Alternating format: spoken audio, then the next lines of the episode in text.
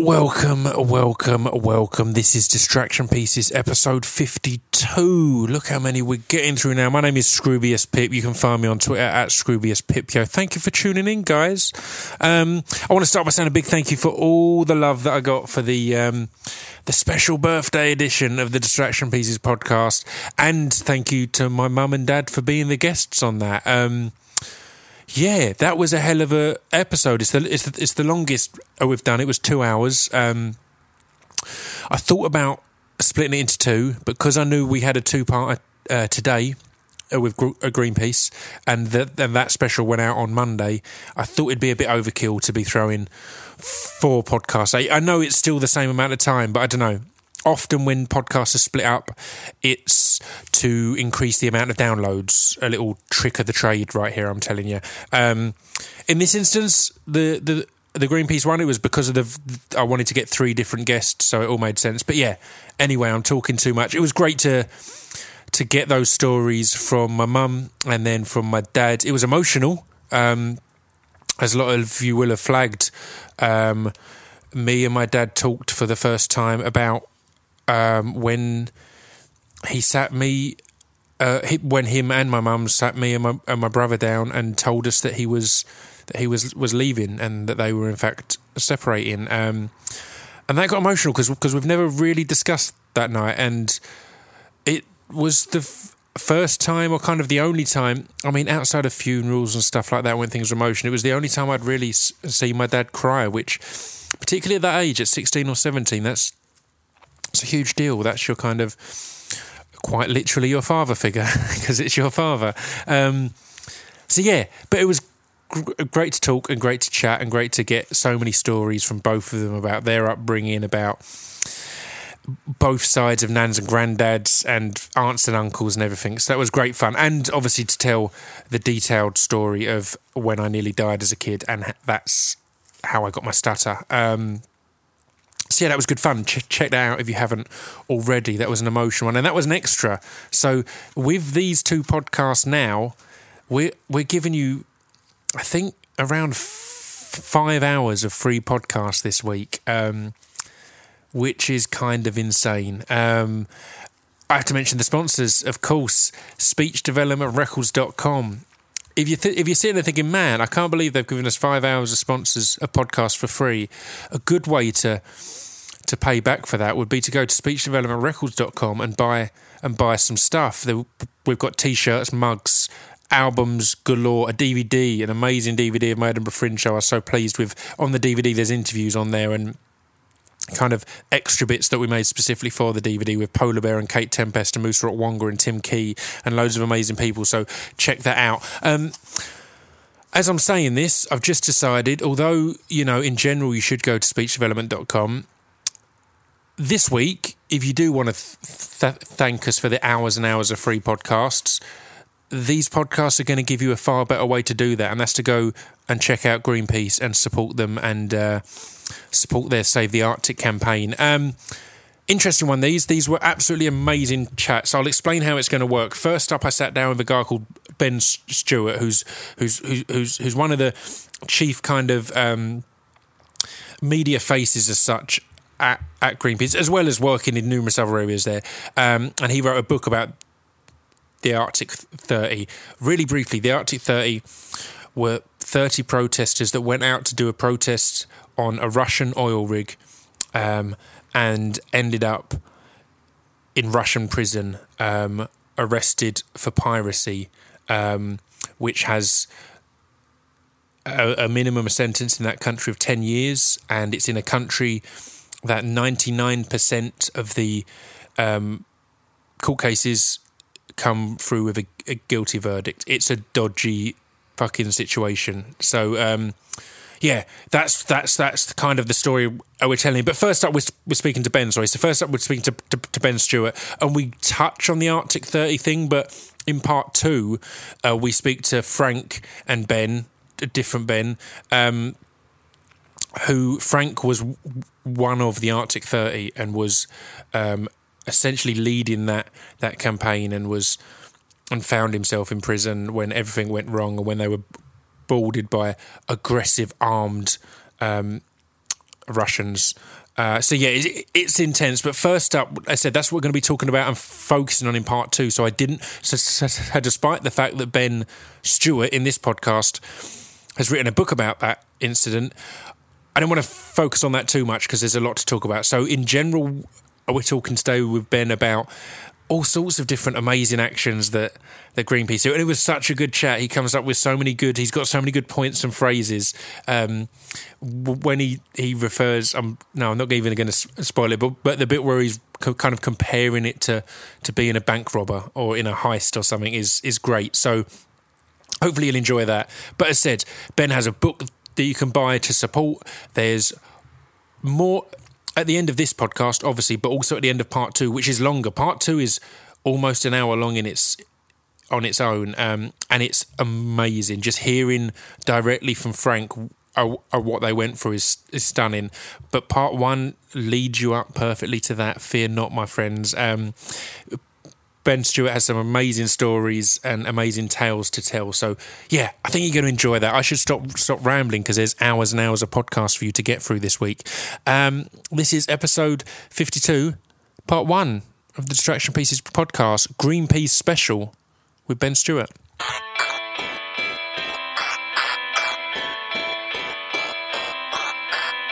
This piece of fiction is the intro to Distraction Pieces. This piece of fiction is the intro to Distraction Pieces. This piece of fiction is the intro to Distraction Pieces. This piece of fiction is the intro to Distraction Pieces. I don't really have a big start. It's that was it's it's always awkward when I've I've got somewhere and we're having a really good chat before yeah. we start rolling, and yeah. then we've got to then act as if we've just met. So I'm I'm here with Ben S- S- Stewart. How you doing?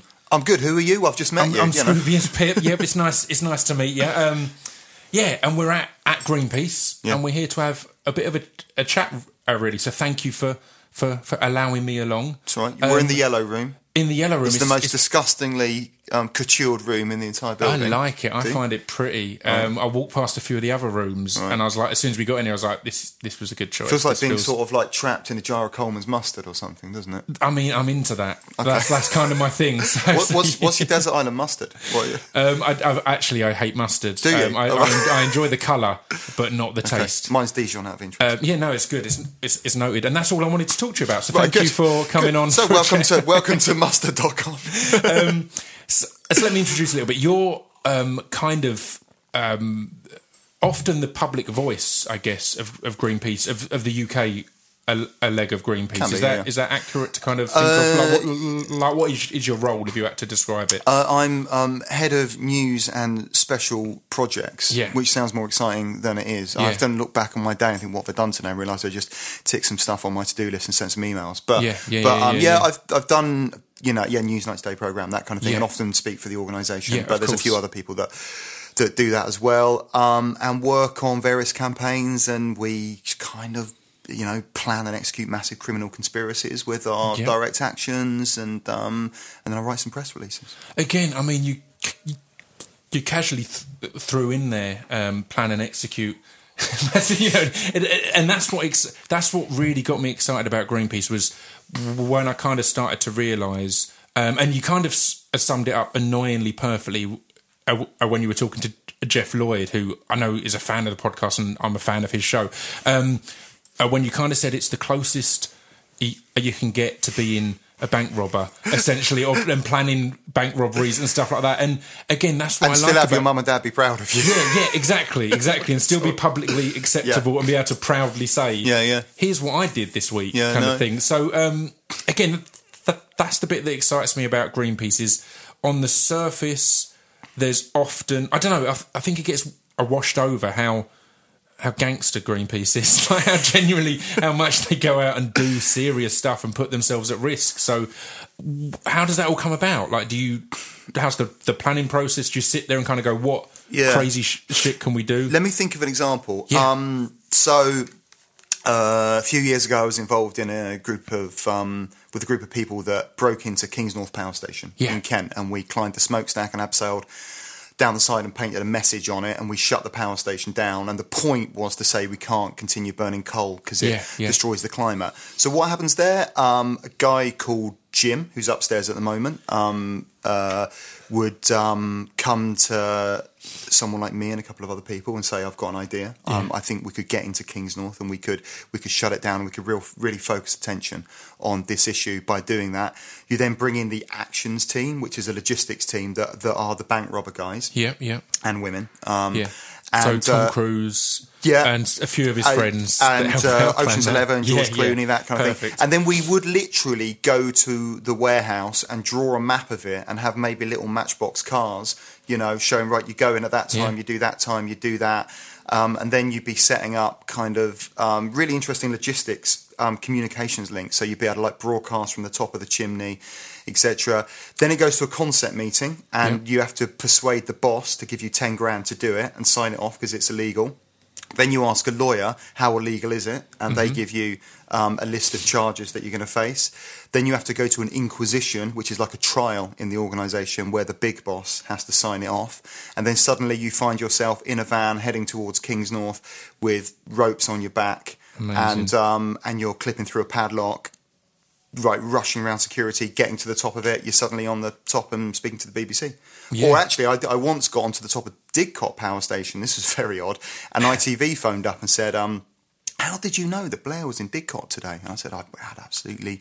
about to say I had absolutely no idea, and I thought, oh, no, yeah. no, no, I'll play it. So, well, we don't talk about how our you know, sources yeah, give us yeah. information. But it turned out Blair out. was at the bottom of the chimney, and they oh, wow. they tied us in, and I ended up interviewing Blair when he was Prime Minister from the top of the power station, asking him about his climate change policy. Amazing. So kind of spooling forward a little bit here, but that, direct action works because you get to do stuff like that. Yeah, yeah, I mean, that's great. And um, it's it's kind of interesting how... Um, The, the the the one thing that really sets it apart and is equally as important as any of it is the is the covertness, but then the choice of when you can take that sheet off, mm. as it were. The, the the having to make sure you've got a telecommunications and being able to. I, I know when um, the sh- Shard climb was done, I remember mm. that there was you know a social network stuff going on yeah. in, in the moment and in the process. So, yeah. so, uh, so how important is, is, is that part of all of it? Is, is the being? It's one thing to break in somewhere. It's another thing to make sure you can let the world know that you've done this and why you've done this. See, the covert thing is interesting actually, because the rules here are that you can't tell your your partner, your parents, wow. your kids, or whatever what you're working on. And I remember me and a Again, guy. Again, that just feels it's just it feels so excitingly. Undercover agent that you'll have to be, and again, just just from speaking to to people I know at Greenpeace, at points it will be that you've just got to be here at a certain time, yeah. and that's when you'll find out what's going on next, because it has, you know, there's certain amounts that have to be so, yeah, um, yeah, in, insulated in. It's that way. also it also is is a relationship killer. Yeah, well. I'd imagine. It's yeah, really, I mean, there's lots of lots of Greenpeace widows and widowers out there, and people yeah. who got involved with. Um, People like us, and then you're having an affair. No, I'm not. I'm just going to climb a skyscraper, but I can't tell you about it. Yeah, yeah. Um, so that one was interesting. I remember a guy called Paul thought of that idea, and actually we went up and went to the viewing platform yeah. um, of the Shard, and on the way back down, we were going to hire a really top-class international climber to do it. And he said, do you know what? I think we can do this ourselves. I've looked on the, the, the structure, the skeletal structure of the building, and mm-hmm. I think we can climb this ourselves and get to the top of it in a protest against Arctic oil drilling. And I think we should get four of our best climbers, and I think they should be women, so we can fuck Shell and fuck the patriarchy at the same yeah, time. I was yeah. like, I cannot believe I get paid by this organisation to do yeah, stuff like amazing. that. And and we got That's, some of... It's the kind of thing you want to hear from from the people upstairs, yeah. isn't it? Going, no, so, no, we can go further with yeah, this. Yeah, we can go further with this. And it was actually, and it was actually really such inspiring women climbed that building. Yeah. They were just a, a total inspiration. But on that, yeah, it's total security. You can't tell anybody what's happening until the moment that you go live. And then you're right, you pulled the sheet off, and we had various systems in place that we were live streaming the thing. We made it available yeah, online. We got two hundred twenty thousand people watching their climb up by our broadcasting it ourselves. And it's interesting, this podcast that we're talking on now is kind of disrupting traditional media, yeah. and we're trying to disrupt traditional media as well by saying we don't necessarily need to go through you, B B C, I T V, Sky, to let people see the images of our guys climbing it. They've got an iPhone five attached to their helmet. We're filming it from a hotel room. Yeah. We, it's going through a server. Log on to save the arctic dot org and you can watch it yourself. And that was one of the really exciting things about that protest. We yeah, need I to mean, get round the gatekeepers to get the message to people without it being mediated. And again, I think one of the things I, I, I like about Greenpeace is the is the push to solve any problems rather than just complain about them. Yeah. And I'll explain that. There's there's there's so many protests and things that that go, go on these days, and and activist um, movements and actions where you'll hear people say, "Why isn't this getting? Or, or why wasn't this on the news this morning? Mm. Why wasn't this on on, on, mm. on the ten o'clock news? Or why isn't this getting coverage?" And the beauty of most of the stuff you guys do is, if it gets on there, that's cool. But we're going to be broadcasting it anyway. Mm. You know, it, it, it doesn't have to be covered by. If if, if there's some kind of media bl- blackout, yeah. it's not going to be a blacked out movement or action because yeah. it's going to have yeah. that. Yeah. social reach and be allowed to be shared by well, the people. Well, we, we flew some drones over um, deforested areas of Indonesia yeah. a couple of months ago. This is how new technology is changing things. Um, so it's a drone, you know, the size of the table that we're sitting at at the moment, a metre by half a metre. Yeah. And it's got a camera on it. It can just go up and down and up and down, registering where the rainforest has been knocked down by companies recently. And we made a short film of that, and we did an investigation showing which bank was bankrolling the companies destroying that rainforest. We shoved it up online, and within a week or two, it had nine point five million views. So yeah, that insane, thing, that it? would be a few thousand pounds to get together. Yeah. And and and it, we were targeting Santander, yep. and Santander folded soon after that, and they changed their investment strategy vis-a-vis the company that was that was engaged in that deforestation.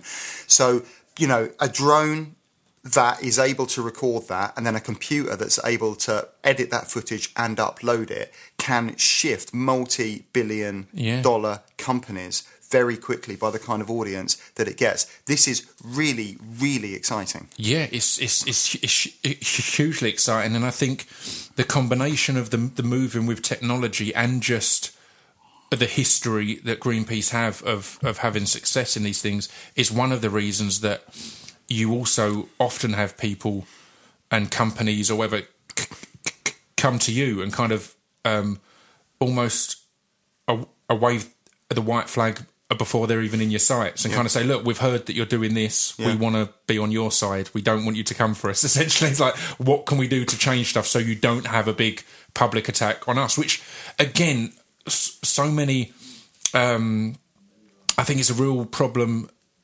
in society at the moment, how I think I think genuine real activism is hugely important and taking real action is is essential, but I think we're at a point in society at the moment where there's a, a, a level of it that's just become a badge to wear rather than mm. needing actual results. Yeah.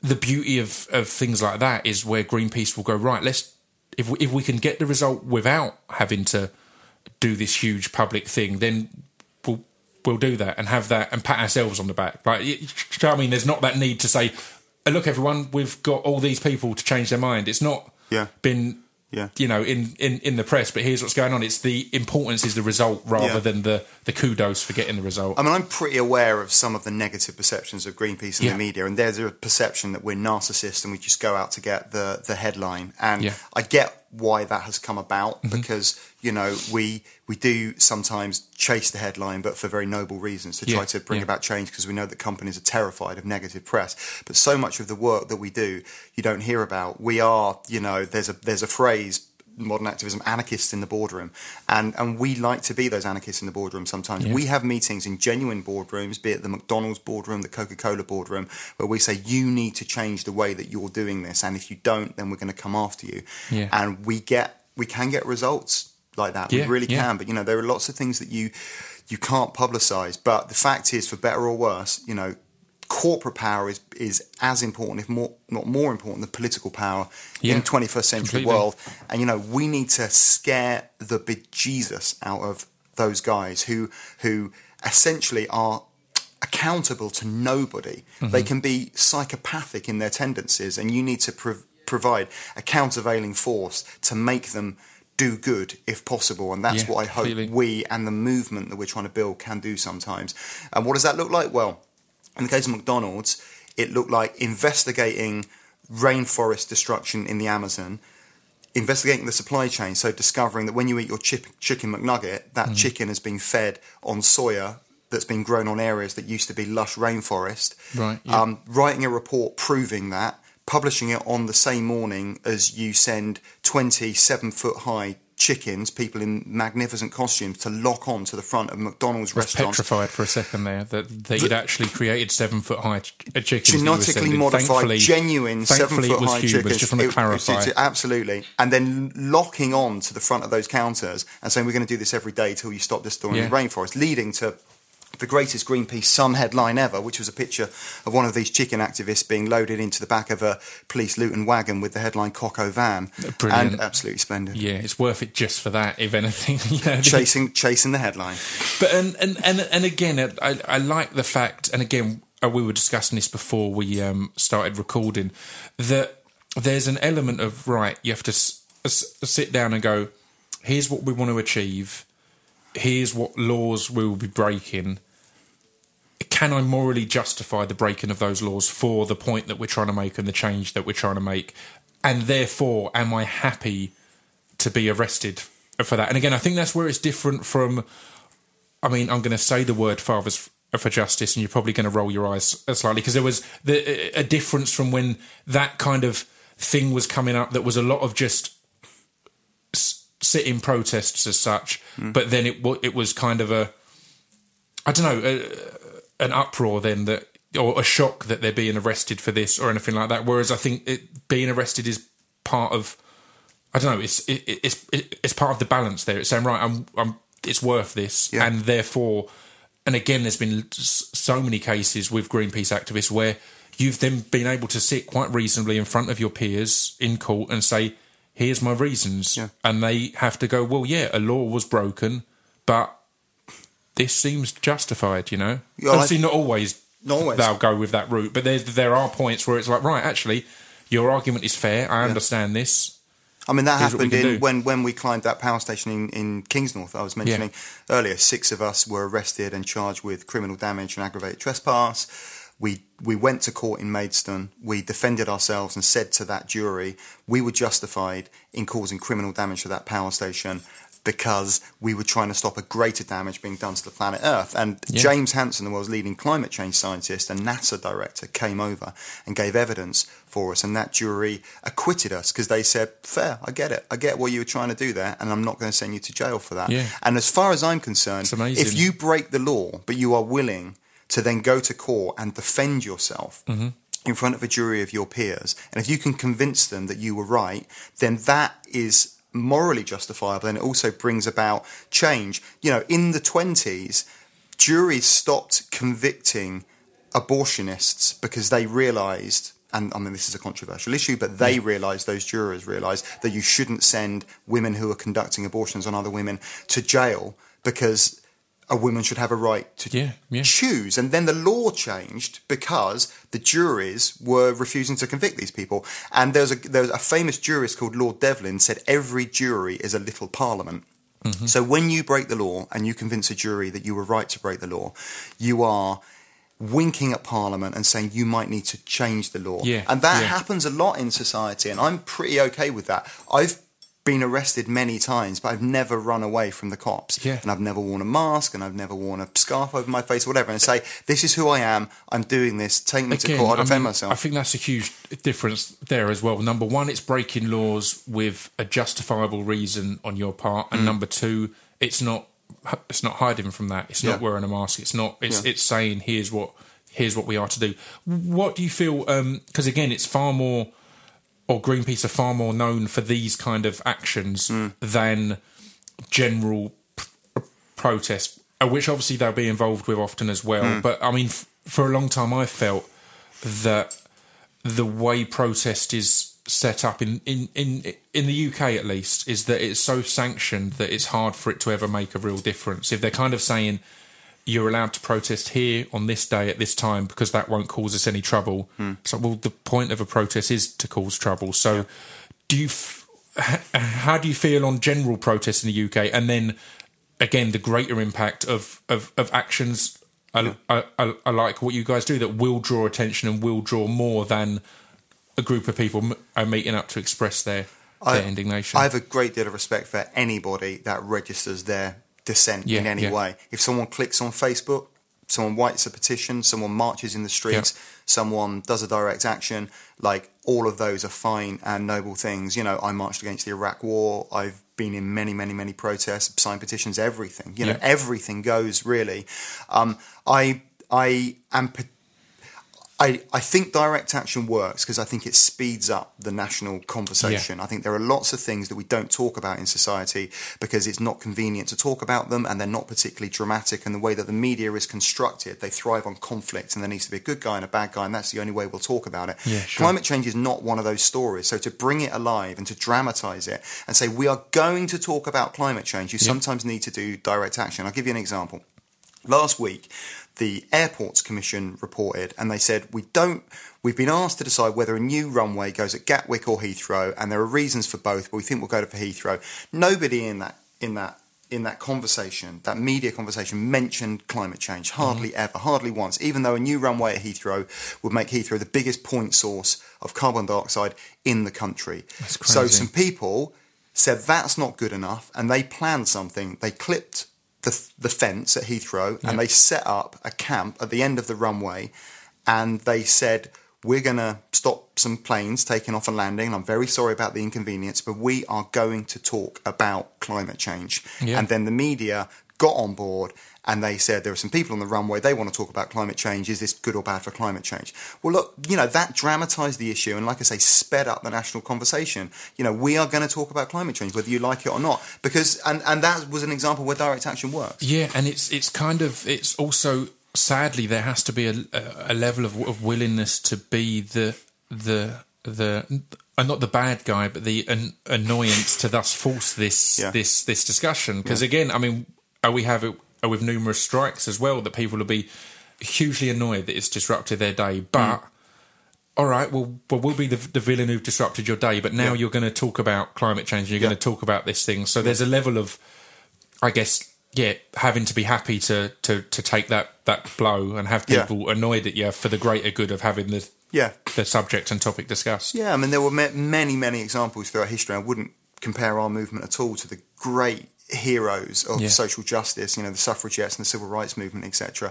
But the point is, you know, it's like Gandhi said, you know, first they laugh at you, um, then they fear you, then they fight you, then you win, you know, yeah, and, yeah, yeah. um, and yeah, you, you, you, people who take direct action are often unpopular, um, at the time, but yeah. I hope that there's a wider justification in later years for the changes that those people brought about, particularly the suffragettes and the civil rights movement. Yeah, completely. I mean, it just feels, as as you said, it's a it's a it's a speeding up, or it's it's it's it's one of many options, and there mm. are many options, but some of them are slow. Again, online protests, public protests, things like that. They're they're all going to hopefully start to get that trickling down conversation, but they're mm. not necessarily going to have that instant impact of mm. his. Here's what we need yeah. to address. Although there was what when we got acquitted on the Kingsnorth trial, it was I remember we we went all went back to my house and um, just drank an enormous amount of booze in celebration, but managed through blurry eyes to tune into the news at ten on the B B C to see the report on the B B C, and the and, and, and the political correspondent there said, I've just spoken to a representative of the government and the implications of this verdict are that they are now reassessing their energy policy and, and whether they're going to build new coal-fired power yeah. stations. Now, they decided not to, which meant that that political will and that And that money went towards renewables for a while until this dastardly government was elected and decided to defenestrate the whole of the kind of British renewables industry. But for a time, yeah. that was successful. But we're going to have to fight again and again and again to get the results that we need. But, you know, that trial and that direct action had a result, and I'm I'm pretty chuffed with that. Yeah, yeah, completely. So, I mean, uh, let's let's... move on, discuss now. You've also you've got a book, Don't Trust, Don't Fear, Don't Beg. Yeah, um, and it's it's largely around the Arctic thirty. Yeah. Um, we're going to have a part two to this podcast with Frank and Ben, where we go into to greater detail on this. But uh, c- can you first of all just kind of explain what the Arctic campaign is and what the what the deal is there with the the insistence on attempting to yeah. to oil or to get to get oil from yeah. from where the there previously wasn't available um, as such. I'll try and distill this because it's, yes. it's complex and it's big and it's huge. But um, as temperatures rise, yeah. um, the area of the world that's being most impacted at the moment is the Arctic. Um, there's a huge, great um, sheet of white floating sea ice up there that performs a great function for all of us um, human beings, because it reflects a lot of the solar radiation and keeps the yeah. world cool. Essentially, it's the planet's air conditioner. But it's melting, and it's yeah. melting really, really fast. And as it melts, instead of the oil companies seeing that as a profound warning to humanity, they're getting dollar signs going through their eyes like in a Tom and Jerry cartoon, and they're thinking there's a lot of oil under the seabed beneath where that ice used to be. We're going to send our rigs up there and we're going to drill for it. Um, that is a profound irony, because yeah. as they drill for that oil and they burn that oil, it causes the ice to melt more so they can get more oil, et cetera, et cetera. It's a, it's a vicious circle, and yeah. we need to break it. As well as that, it would be impossible to clean up an Arctic oil spill. You saw what happened with the Deepwater Horizon disaster in the Gulf of Mexico. Of course, yeah. That just pumped for week upon week upon week. It just gushed oil into the ocean. B P were trying to block it with human hair, golf balls. I mean, God, it was just comic, yeah. and they couldn't block it. And that was in the relatively benign environment of the um, Gulf of Mexico. If you were in the Arctic, you wouldn't be able to plug a blowout. You just wouldn't. It's not just us saying that. Go yeah, online, yeah, yeah. the experts are saying that. Through freedom of information, we managed to get our hands on Shell's oil spill response plan. And in other words, what they were going to do to clean up an Arctic oil spill. It turned out one of their key tactics was to deploy a dachshund dog called Tara wearing a, an attractive green singlet and a G P S collar that was going to run over the ice and smell for the spill oil beneath the ice. And then they were going to lift those icebergs that had been oiled onto land and melt it in a warehouse and put the oil in a bucket. It's utterly utterly farcical. Yeah, yeah. And that's why, you know, experts say you can't clean up an Arctic oil spill. So we have been going up there to take direct action against the Arctic oil rigs, both because of this profound irony about drilling for oil, only being able to drill for oil there because of climate change and causing more climate change, and also because if there was an oil spill there, it would be dreadful to wildlife. And there's a lot more to say about the implications of an Arctic oil spill. Yeah. Um, but um, I could go on forever about it. But yeah. we have been going up there, and we've been trying to shut down these Arctic oil rigs. And in twenty thirteen, mm-hmm. uh, a, a crew went on the Greenpeace ship, the Arctic Sunrise, and they sailed up there. And there were thirty of them, and their aim was to shut down uh, an oil rig operated by Gazprom, the Russian state-owned oil company, so Putin's oil company. Right. And they wanted to take direct action against it. And they wanted to... The, the plan was they had a, a one-ton survival pod, and they were going to climb the side of the oil rig and hang the survival pod on the side, which would have stopped it drilling. Mm-hmm. And then they were going to, a few of them were going to live inside that pod for as long as they could, days, maybe weeks. They had yep. state-of-the-art communication system, and they were going to broadcast through Skype there and saying, the world needs to look at what's going on up here. Very soon after they deployed this direct action, the Russians came, tore around the oil rig with speedboats, firing guns, firing their pistols. The Russian Coast Guard ship fired its cannon over the bow of the Arctic Sunrise. Our guys retreated. Um, I'm sort of cutting a long story short. Yeah. Our guys Again, retreated. We'll go into a yeah. lot more detail should, I in mean, part we're with two, those guys, course. Yeah, you know? yeah, I mean, yeah. Well, you're going to love speaking to Frank. Yeah. I mean, he, he was there. He was in the thick of it. And he tells this story better than and I again, could. And again, I mean, I think it's fascinating it already to highlight at this point um, how much of... Not that anything would be a shock, because obviously you prepare for all these things, but there's going to be a level of you've spent a lot of time preparing for the reaction of the British government mm. in, in a lot of these situations, or at least on on on, on or from from the U K office, and being aware that there's certain things where you'll be able to j- j- j- justify, and certain times where yeah. um, they'll agree with you, and certain times they won't. But it's all a far more rational situation. So to then have Putin and his, his, his mates kind of who, who don't obviously operate on any kind of level similar to the way we have our justice system over here. Mm. Um, yeah, that must have been a huge, oh, a huge shock, and indeed a huge stress and issue, because they, of course, ended up... Yeah. Um, yeah, yeah. Well, Frank, Frank and, will tell you later yeah. how the, the, the helicopter came over the Arctic Sunrise and started disgorging heavily armed commandos who seized their ship. They dragged yeah. them off to the mainland and slammed them in jail and said that they were going to be there for fifteen years, and all manner of insane craziness then yeah. ensued, which is what I've, I've written about in this book. But for those of us back in uh, London and Amsterdam and Copenhagen and the other the other Greenpeace hubs working for their release, yeah, we... I remember the the head of our legal team coming up to me and saying, "This is not about the law. You know, this is yeah. cowboy justice." And he said, "We are in deep, deep shit here. Yeah. You know, this is Putin. This is different." And I, I sat down with Martin Sixsmith, who wrote the book Philomena that was turned into a movie yeah, recently. Yeah. But before that, he was the B B C Russia correspondent, and I sought his advice on how to deal with this. And he said, you know, you have to understand that, you know, you're in this kind of geopolitical game of chess here against Putin. You know, you yeah. are playing with the bad boys now. And I, I, I felt that we were out of our depth. Yeah. Really. And, and, and I mean, the scary part there being that um, it would be a, a, a Russia kind of using you guys at points against the British government, yeah. who are someone that you're regularly in battle with. As yeah. So you know, that bizarre situation of right now who we need...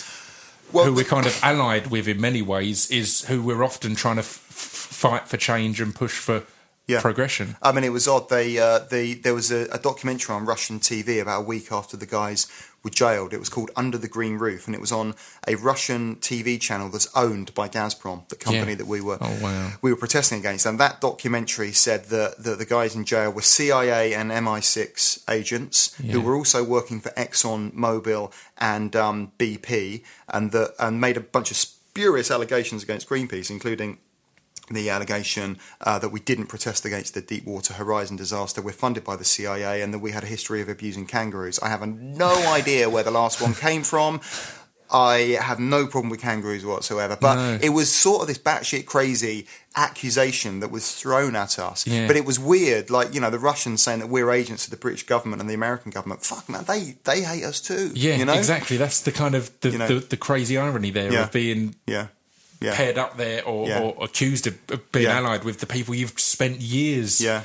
being put in prison by and being yeah. you know, dragged off of sites by. Before I forget, when you speak to Frank, yeah, yeah. ask him, you know, ask him about the, the prison governor and yeah. the accusations that the prison governor was throwing at him. And also the prison psychologist. The prison psychologist was this guy that when Frank first met him was in full army fatigues, eighteen-hole boots, reactor-like coal black glasses, a truncheon by by his side, and, wow. and he was the prison shrink, you know. And some of the things that those guys said, like, speak to this kind of insane Russian militarist attitude towards protest. You know, when when the prison psychologist looks like he's about to be deployed to Afghanistan, then you have you have a problem yeah, with your with yeah. your prison regime. Yeah, that's not that's not going to be awesome. I mean, this is the biggest t- teaser.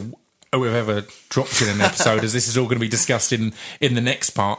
So let's bring it, it back around a little um, and discuss... I want to talk about um, some of the actions that you've felt the most, um, have achieved the most, mm. have, have had the greatest result, have had the greatest right here. We did, like, you know, uh, on paper, we did this, it caused yeah. a, a this, which must be the, the greatest thing, because I'd imagine a lot of the actions...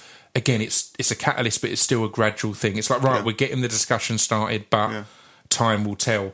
Um, but also want to talk about how how you or, or or what you guys do with regards to, or do you give have to give any regard to pu- public opinion and mm. public view? Because again, it's not the priority, but the more the public know that you're doing a positive thing, rather than going again, as said, oh, they're disrupting this. Because I remember, again, I remember some real heartlessness during the Arctic thirty um, campaign of, I was tweeting about it and people were saying, yeah, well, they shouldn't have done it. It's like, do you, you, you realising what's going on? They've done something with good intentions and it's now they're, these are humans actually in prison yeah. under real threat of f- f- f- their lives and their freedom. So there can be a callousness mm. in that respect. So, is there much you can do to counteract that, or do you do much to try and, and battle that? I mean, I think there's no point in speeding up the national conversation if when you have a conversation, you lose the argument. Yeah. You know, yeah. the point of direct action is to say, we need to have a discussion and an argument about yeah. this, about the climate change implications of a new runway at Heathrow. But it's no good if you lose that argument. All you've done is speed up the moment where you've sustained yeah. a massive defeat. Yeah, yeah. So public opinion is absolutely vital, and I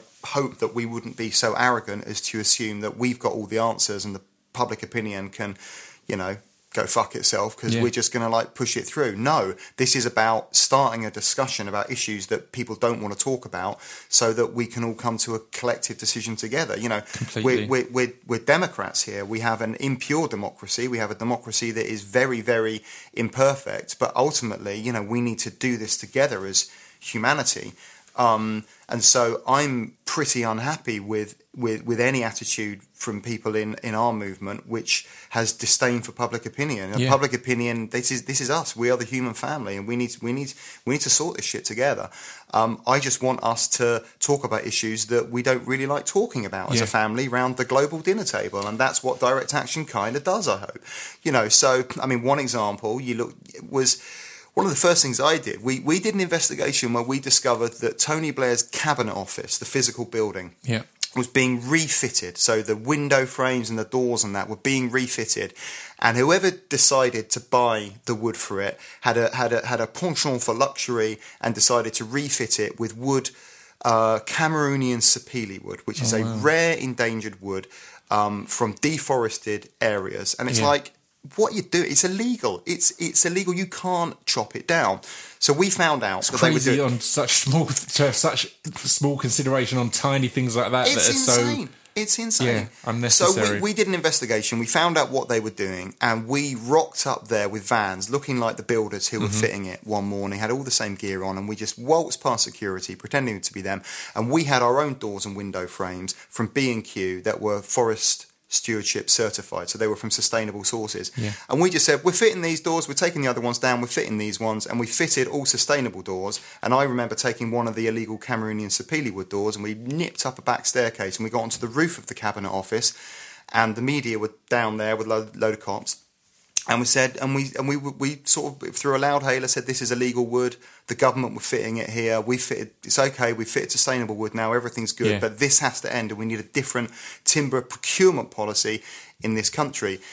And I remember sitting up there thinking, mm, this feels quite weird. Uh, yeah. And and and is this having an effect or whatever? And then someone gave me a ring and saying, Prime Minister's Question Time is going on at the moment, just up the road. You know, you can see Big Ben from where I was, from this yeah. roof. Blair's being asked about it at Prime Minister's Questions, and he's committing to change the, the, the procurement policy yeah. of That's the amazing. Government. Bingo. Brilliant. Yeah. Now, it took us a few more actions because then we discovered that the Houses of Parliament was being fitted with illegal wood yeah. as well, and we had yeah. to do the same thing there. But eventually, you know, we got a win on that. Yeah, um, I mean, w- w- w- when you get the win, obviously there's a big celebration. Was there a point where you thought, right, who do we bill for this? Because obviously, you, I mean, you've fitted their doors for them now. You've, you've, kind of, you've done a free. It's good to get the win, but there's there's a labour as well. I there's mean, the labourers, yeah, and um, needed a tea break. The no, who did we bill for it? We bill the people that give Greenpeace money. It's That's worth perfect. saying at the moment that we don't take any money from corporations or governments. Yeah. So we we cannot be corrupted by them. We're totally dependent on um, members of the public to to fund this stuff. I mean, let's discuss that. I mean, first of all, also want to just highlight how, um, again, I think. Are one of the keys in such actions is looking right and acting as if you're meant to be there. I always remember I went, like, I, as, a, as a, a, a lad, I used to do a bit of, of stenciling and graffiti, mm. and I remember the productivity and output changing so much when I decided to stop wearing a hoodie and start wearing a high-vis jacket. Because I was like, right, just go, right, I'm meant to be doing this. Yeah. So if you're creeping in the corner under a hood, and again, it's similar. If you're wearing a mask, if you're doing, yeah. if you're covering your face, then you're going to be seen as a criminal or a villain. Whereas if you're there going, look, yeah, here's what we're doing, then it's it's that bit. So funny you say that. Slicker, isn't it? The best bit of advice I ever got was from Frank Hewitt, who you're going to, who you're going to speak, late, yeah. speak to later, who said, I mean, you've done it already. He said, yeah. he said, just look like you're meant to be there. And yeah. I remember... in Texas, we broke into the headquarters of ExxonMobil, the world's biggest oil company. The headquarters is called the God Pod because it's basically the world is run from there. And um, dressed in Italian designer suits yeah. and just walked through this back gate with, um, or I should say, a limo pulled up and let everyone out. Just walked through the back gate. Um, and if you if you look like you're meant to be there, no one stops people you. People are scared to it's, question it as well. People are really scared to question you. And Frank is very good at that. We once did an action, he'll tell you about this, where we got on the back of a um, of a jetliner at Heathrow, having got airside, and a domestic flight that was going to fly to, to Manchester when the fucking train takes two hours. I mean, yeah, what are people yeah, yeah. doing? And um, and he had a high vis on, and he was directing the protest. And one of the security guards came up and said, "All right, mate, so what are we doing here?" And he said, "Oh, this, this, this." And he said, "Oh, well, just tell me what to do." And he thought that Frank was the head of security Brilliant. there. So Frank got another half hour just directing, "Just move away, guys. It's fine. I've got it under control." You know, just looked like it was meant to be there. It's absolutely amazing. Get a high vis. And do you reckon Banksy wears a high vis and that's how he I, does it? Yeah, yeah, that could be the way. um, well, well, let's, I mean... We're coming to the end of this, but, but let's end on the important part, as you touched on there, of of how you're funded and mm. how people can support and, and, and you know, how, yeah, yeah, all of that, that, um, that side of it. Well, people can support in lots of ways, you know, um, follow us on Twitter, like get friends with us on Facebook. If you can afford it, give us some money. We're really, really careful how we spend it. And if yeah. you can't afford it, that's completely fine as well. Um, join us to take direct action, you know, our... Our doors are open, and, and people can people can join our teams. You know, yeah. we have people that that decide they want to do something, and then they are climbing a smokestack and hanging off hanging off the side of it. But you know, not everybody can do that. Not everybody has the time to do that. Of so, course. just I think people should do anything. Don't don't if you don't fancy Greenpeace, get involved in another group. If you don't fancy environmental action, do something about something that you feel passionate about. Just just don't sit there and moan about the state of the world and assume that somebody else is going to do something about it. Yeah, I, I, I couldn't agree more. And, and and the beauty there is, number one, there's so many options of how to help. If you, if you can afford to, there's money. If you can't afford to, hmm. there's time. If you can't afford either of them, there's just supporting online and yeah.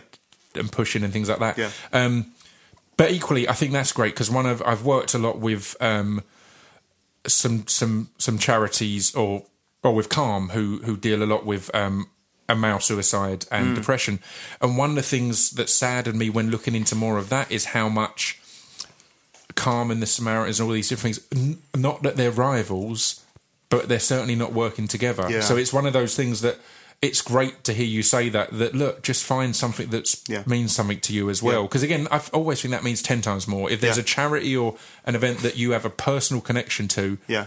you're going to have far better results than if you're just posting every charity link that comes through and no yeah. one, do you know what I mean? Just yeah, no, everyone totally. will just pass it by and totally. become blasé to it. There's an American journalist who I don't like a lot of what he writes, but he said something interesting. He's called Thomas Friedman. He said, um, you know, nowadays we have to appreciate you've got the United States and you've got the world's second global superpower, and the world's second global superpower is public opinion. Yeah. You know, and so we, you know, we are very, very powerful yeah. if we get together and we mobilise. And, and new so, technology is allowing us say, to do technology that. Technology allows totally. that so much yep. now that there is such an ease. There's so many ways.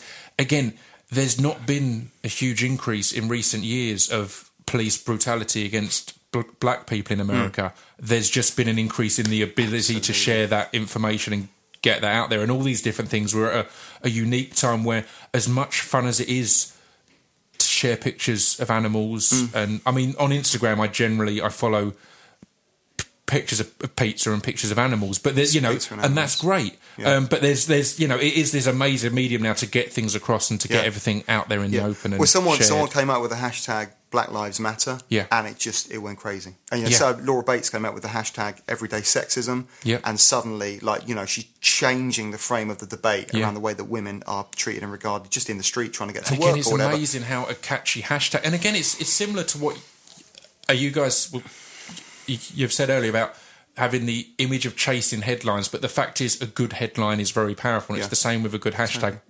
B. Dolan, who's been on the podcast for, who's an activist and rapper, came up with the Film the Police hashtag. Right. And again, it was it, it, the Brilliant. whole thing was saying, look, it's not a, a, a, a fuck the police. It's not saying all police are evil. It's saying film them. Because yeah. if they're good, then you catch them being good. But yeah.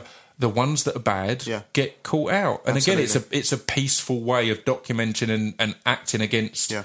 things that you and it's, again it's it's all doable b- b- because of our new technologies. Yeah, no, really, really exciting times. Really exciting to speak to you, by the way. It is. Well, thank you for coming on, and it's been a great chat. And I look forward to to chatting to to Frank and yeah. Ben in part two. Yeah, yeah. So Ben, I'm Ben Stewart, but the other Ben is Ben Aliff, and we work together with yeah. a bunch of other really amazing people trying to get um trying to get Frank and the others um out of jail. Um, yeah, yeah. Frank's going to tell you about the crazy ways they managed to communicate with each other when they were in jail in Russia, and the mafia bosses who controlled the jail, and his fears of being in jail for fifteen years. I can't wait to listen to it. Yeah, amazing. Well, thank you very much, sir. I'll let you g- get back to the pl- planning room with little toy cars and, and fake buildings. That's exactly what I'm doing. Cheers, man. Cheers, too. Thanks.